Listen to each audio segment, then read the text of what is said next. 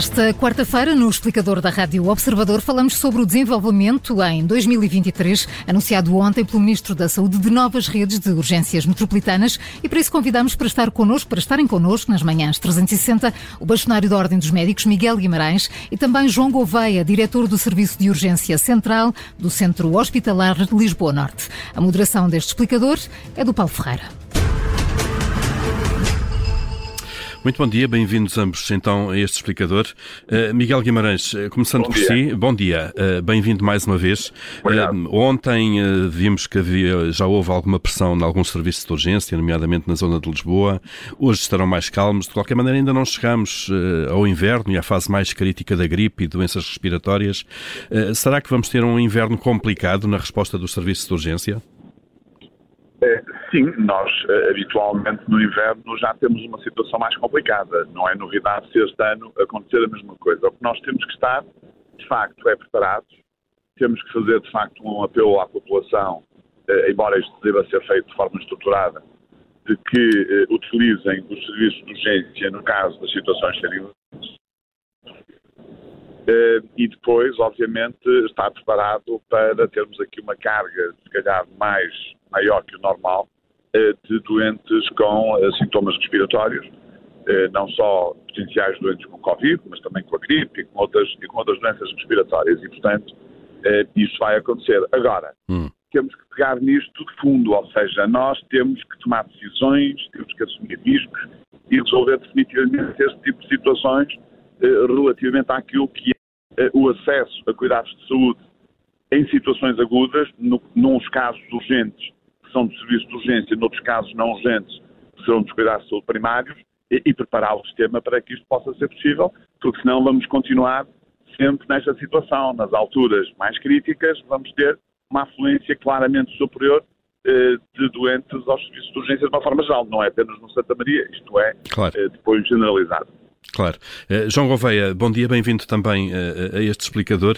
João Gouveia lidera o serviço de urgência do centro hospitalar que integra, por exemplo, o Hospital Santa Maria. Ontem houve grande pressão na afluência às urgências. Hoje, e temos ouvido isso nas reportagens desta manhã, a situação já terá normalizado. Aliás, o João Gouveia há pouco fez um ponto de situação para os jornalistas. Qual é, qual é neste momento, de facto, o ponto de situação concreto neste, nos serviços de urgências que coordena? Uh, bom dia. Olha, é assim, neste momento a situação está francamente melhor do que estava ontem. Portanto, temos cerca de metade dos doentes em circulação. Os tempos de espera estão ainda demasiado elevados, mas uh, a caminhar é mais para níveis dentro da normalidade. Ainda não completamente, mas melhor. Uh, esperemos que se consiga manter assim. Vamos ver. Normalmente o período de maior afluência é entre as 10 e as 22. Uh, vamos ver. Eh, e como é, que, como é que está a olhar para as próximas semanas ou meses eh, nesse serviço de urgência? Eh, como é que estão a, avançar para a gestão desta altura do ano mais crítica, de facto, para, para, para, para que os utentes recorram às urgências? Olha, assim, olhar sempre com alguma preocupação, como já foi dito pelo, pelo Sr. Miguel Guimarães, quer dizer, há, uma, há nesta altura sempre um aumento da fluência dos doentes à urgência, por, principalmente por sintomas respiratórios e por descompensação de, de doenças crónicas, exatamente por causa de, desses sintomas respiratórios. Uh, nós sabemos isso, temos sempre planos de contingência para, para estas alturas. Uh, agora, o que nós vemos é que estamos mais precocemente, mais cedo, a ter já um aumento da fluência, e isso faz com que estejamos mais preocupados. Ainda por cima, quer dizer, há, os profissionais ainda estão muito cansados da, da parte da pandemia, há muitas situações que não foram devidamente acompanhadas e que neste momento, se calhar, estamos a pagar essa fatura. E acho que temos que olhar uma, não só a nível do serviço de urgência, mas de todo o sistema de saúde e de ver as diferentes maneiras do, do doente poder entrar no sistema de saúde e resolver situações aos doentes sem ser no serviço de urgência. Uhum. Na verdade, não... os serviços de urgência devem ser reservados para as situações agudas, urgentes e emergentes. Eh, e para isso, não João Gouveia, é preciso fazer uma pedagogia e ir informando as pessoas. O que é que elas devem fazer de facto? Mas não é só, repara, o problema não é só das pessoas. Eu acho que isso é. Acho que as pessoas têm que ter a consciência que só devem vir a um serviço de urgência se tiverem uma doença aguda, grave ou que considerem grave e que não consigam ter resposta de outra maneira. E devem tentar ter sempre possível o aconselhamento da linha de saúde 24, uh, do seu médico de família. Portanto, isto é muito importante ter, na verdade, esta pedagogia.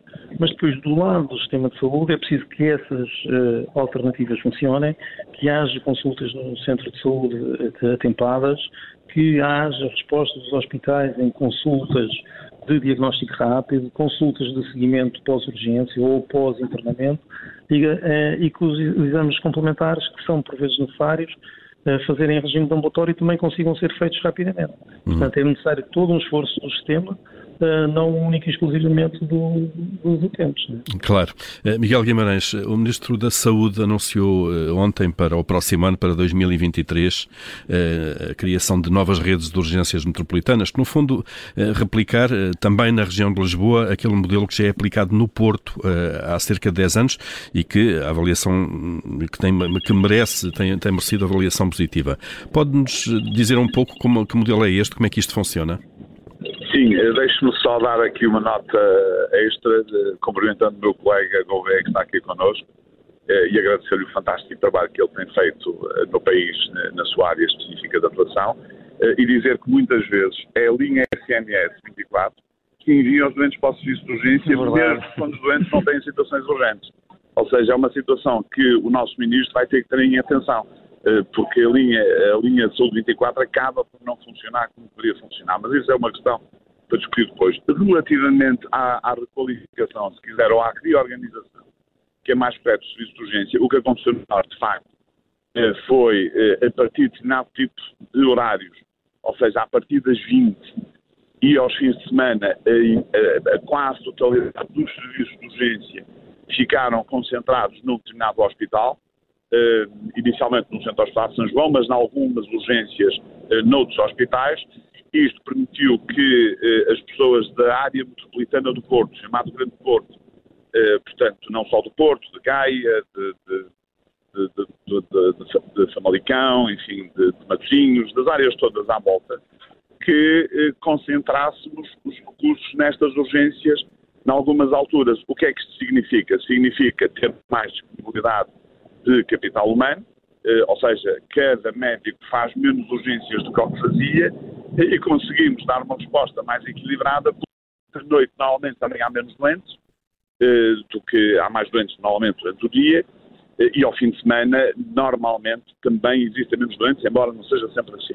E portanto nós tivemos aqui uma eficiência maior dentro do sistema que eu acho que é replicável em Lisboa, embora em Lisboa, Grande Lisboa, a dimensão é diferente do Porto Grande Porto, em termos de volume de potenciais doentes, é preciso ter isso em atenção, e depois já existem algumas especialidades em que este modelo já está a ser aplicado com algum sucesso, embora possa eh, ser, eh, ser, ser feito mais trabalho nesta, área. Portanto, acho que o Ministro que, está, que está, está, a pensar bem, está a pensar num modelo que funcionou, e é, e é isso que nós temos que fazer, é, é, é, é apostar em coisas que possam funcionar e não em soluções que já mostraram que não funcionam. Uhum. Uh, João Gouveia, com esta prática uh, na zona do Porto, uh, porquê, porquê é que tem que se esperar pela indicação do Ministro para, para replicar isto no resto do país e não se avançam já a partir do momento em que os resultados no Norte começaram a ser positivos? Enfim, há algumas com, para já, há algumas, algumas especialidades que já têm urgência a funcionar em regime de urgência metropolitana e que algumas funcionam bem, outras não funcionam bem. Uh, o problema foi que exatamente porque quando começou no Porto e teve sucesso, tentou-se uh, fazer em Lisboa e houve algumas especialidades em que as coisas não correram bem, não se conseguiu replicar com sucesso esse, esse modelo. Eh, por alguma razão especial já agora, porque não havia profissionais ainda assim? Tem a ver com uh, diferenças regionais, fluxo de doentes, as relações às vezes interinstitucionais, interpessoais, etc. Portanto, é um modelo, eu estou convencido, isto é a minha opinião, que é um modelo que sim, que deve ser aplicado e replicado, uh, mas tem que ter em conta, como disse o. Miguel Guimarães, com as características locais. Portanto, quer dizer, as coisas têm que ser visto que o modelo funciona, o modelo tem que ser, deve ser posto em prática, tendo em conta as especificidades regionais. E isso é importante para todos os modelos. Uhum. Uh, agora, isso vai resolver algum problema de afluência ou melhor, ou de eficiência para tratar a afluência que existe à urgência, mas não vai resolver todos os problemas dos doentes. Eu acho que é importante nós pensarmos que para resolver o problema da urgência não temos que pensar única e exclusivamente na urgência. Temos que arranjar soluções para os doentes, para que eles não precisem de vir em tão grande número de urgência. Aquilo que já disse há pouco. A metropolitana claro. vai resolver isso, certo? É, claro, eh, já, já disse isso há pouco, de facto, que, que uh, também deve ser um objetivo, no fundo, não encaminhar tanta gente de uma forma quase automática para as urgências. Há pouco o João Gouveia falava, ou falávamos aqui da, da, da, linha de saúde 24, que é ela muitas vezes que encaminha os doentes para as urgências, e há muitas pessoas que têm essa prática de ligar para essa linha, no fundo, só para serem encaminhadas de facto e com alguma prioridade. Como é que se resolve isto? Como é que, à distância, se pode fazer um diagnóstico diferente e encaminhar as pessoas para o outro lado? Sim, eu acho que sim. Eu acho que aqui há, há uma parte técnica, não, melhor, há uma parte organizacional e uma parte técnica. Uh, a parte organizacional, eu acho que nós devíamos tentar progredir para um sistema que controlasse a entrada do doente em termos do sistema de saúde, seja com acesso a consultas, médico de família, urgências, consultas de diagnóstico rápido, etc., de maneira a que o utente soubesse sempre como é que poderia fazer e ter uma, um acesso muito mais fácil, muito mais atentado e adequado, para não ter que andar eh, de capelinha em capelinha até conseguir resolver o seu problema. Uhum. Isto acho que é essencial. Agora, depois há uma parte técnica que nos compete a nós médicos, de exatamente de rever alguns desses algoritmos de resposta e de perceber porque é que, na verdade, há doentes que são encaminhados para a urgência sem ninguém conseguir perceber, ou até contra as próprias orientações de quem, em princípio, controla a linha uh, Saúde 24. Todos nós temos nos nossos hospitais doentes que vêm encaminhados que ninguém consegue perceber porquê. Portanto, é preciso verificar, fazer auditoria e melhorar os diferentes algoritmos. E há vários sistemas de triagem de encaminhamento que funcionam. Lembro-me, por exemplo, que os Açores têm a funcionar já há vários anos um sistema de triagem de e do doente urgente a nível das ilhas que ganhou até prémios internacionais. Portanto, também não precisamos de, de inventar a roda. Uhum. Temos, essa, temos esse exemplo já no, no, no, nosso sistema de saúde. Uh, Miguel Guimarães, temos um ministro uh, relativamente novo no cargo, cerca de dois meses talvez. Temos, uh, mais recente ainda, desde o início do mês, Fernando Araújo como diretor executivo do SNS.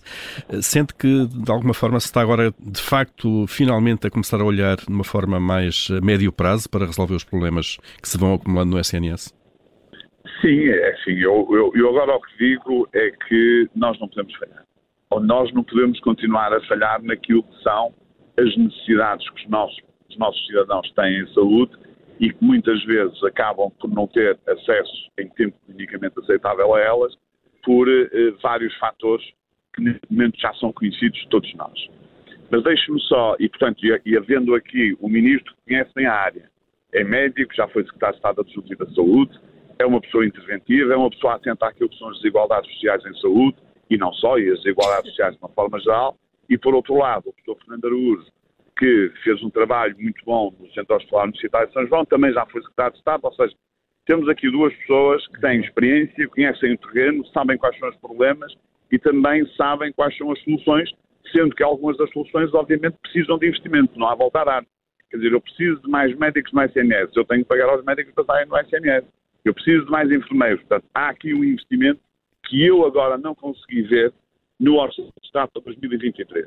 É, isto é, também não posso, também gostava não de ver uma verba, uma verba maior dedicada à contratação de profissionais. Humanos, para os recursos humanos, porque não está, a gente vai ver a verba, quer dizer, uma verba maior para investimento, há uma verba maior para outras matérias, mas para os recursos humanos. Mas, Miguel Guimarães, eh, não é com as, com as tabelas de pagamento, com as tabelas de pagamento no Estado, eh, é, é, por falta de profissionais ou por falta de capacidade do Estado para, para, no fundo, para contratar os profissionais que já existem?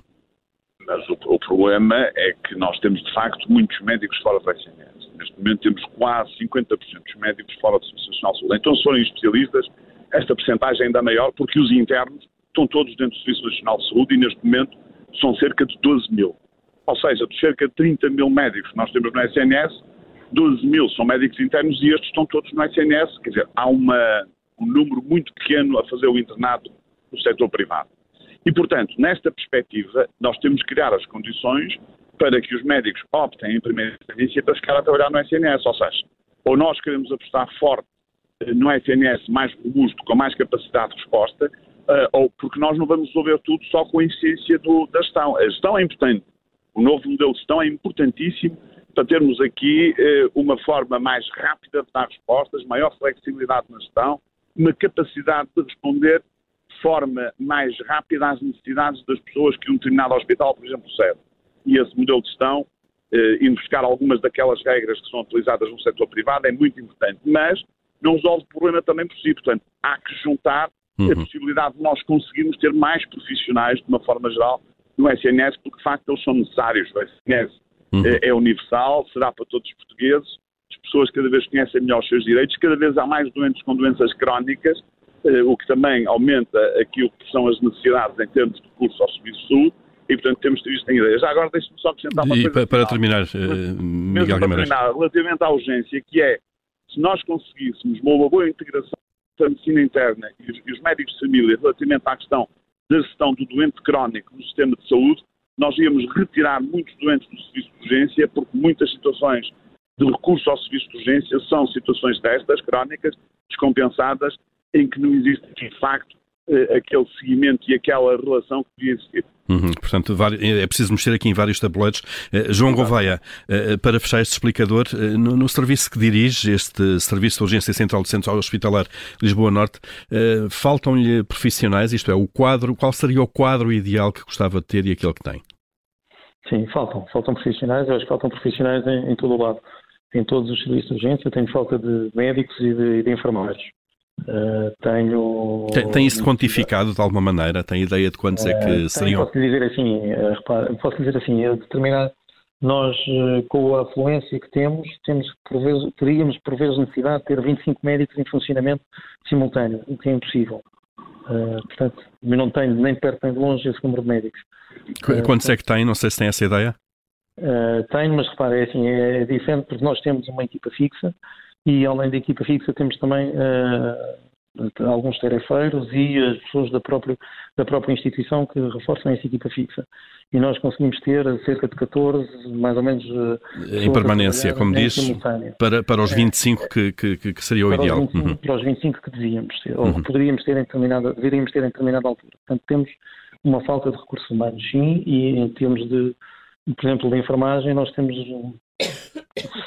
várias vezes com turnos negativos, ou seja, temos enfermeiros, faltam cerca de 50 turnos, mais ou menos por mês, para serem preenchidos para todos os postos de trabalho. Portanto, é necessário horas extraordinárias da parte da enfermagem. Uhum. Uh, e eu corroboro aqui o que foi dito. Portanto, é necessário que, além do conhecimento que há da, da, parte do Ministério e do interesse das pessoas, que haja uma disponibilidade financeira para se poder levar a, cabo as reformas que são necessárias. Quer dizer, assim, nós, não, nós temos que ser competitivos no mercado de trabalho para os profissionais.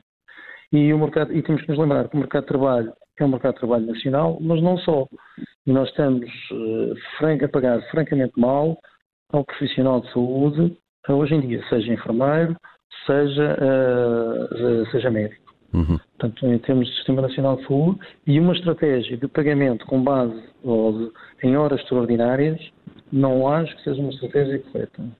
Nós estamos a falar de profissionais médicos especialistas altamente diferenciados, com vários anos de, de prática médica, com uh, um treino uh, pesado, uhum. uh, que não se atinge facilmente e que não podem, têm que ser pagos por esse treino, pela sua capacidade e não por um número de horas que fazem. Deve sim, estou de acordo, mais de acordo, aproveitar algumas uh, ferramentas do, lá, da, da, chamada saúde privada, ligar de alguma maneira o trabalho dos médicos à sua produtividade. É evidente que se tem dificuldades, porque é fácil, se calhar, com, com, uh, contabilizar uh, cirurgias ou atendimentos contra um balcão de urgência, mas um, um, um médico que esteja num, num numa zona de internamento de curta duração, é mais difícil atribuir a produtividade, mas tem que se arranjar ferramentas para medir isso e depois, de alguma maneira, ter uma parte do vencimento indexada a essa produtividade. Claro. Eh, portanto, encontrar novas, novas fórmulas para, novas, novas formas. para valorizar o trabalho destes profissionais. João Gouveia, Miguel Guimarães, obrigado a ambos eh, pela presença neste explicador, para nos ajudarem obrigado, a perceber dia. o que se está a passar nas urgências e aquilo que se devia passar eh, nas urgências no futuro. Obrigado, bom dia.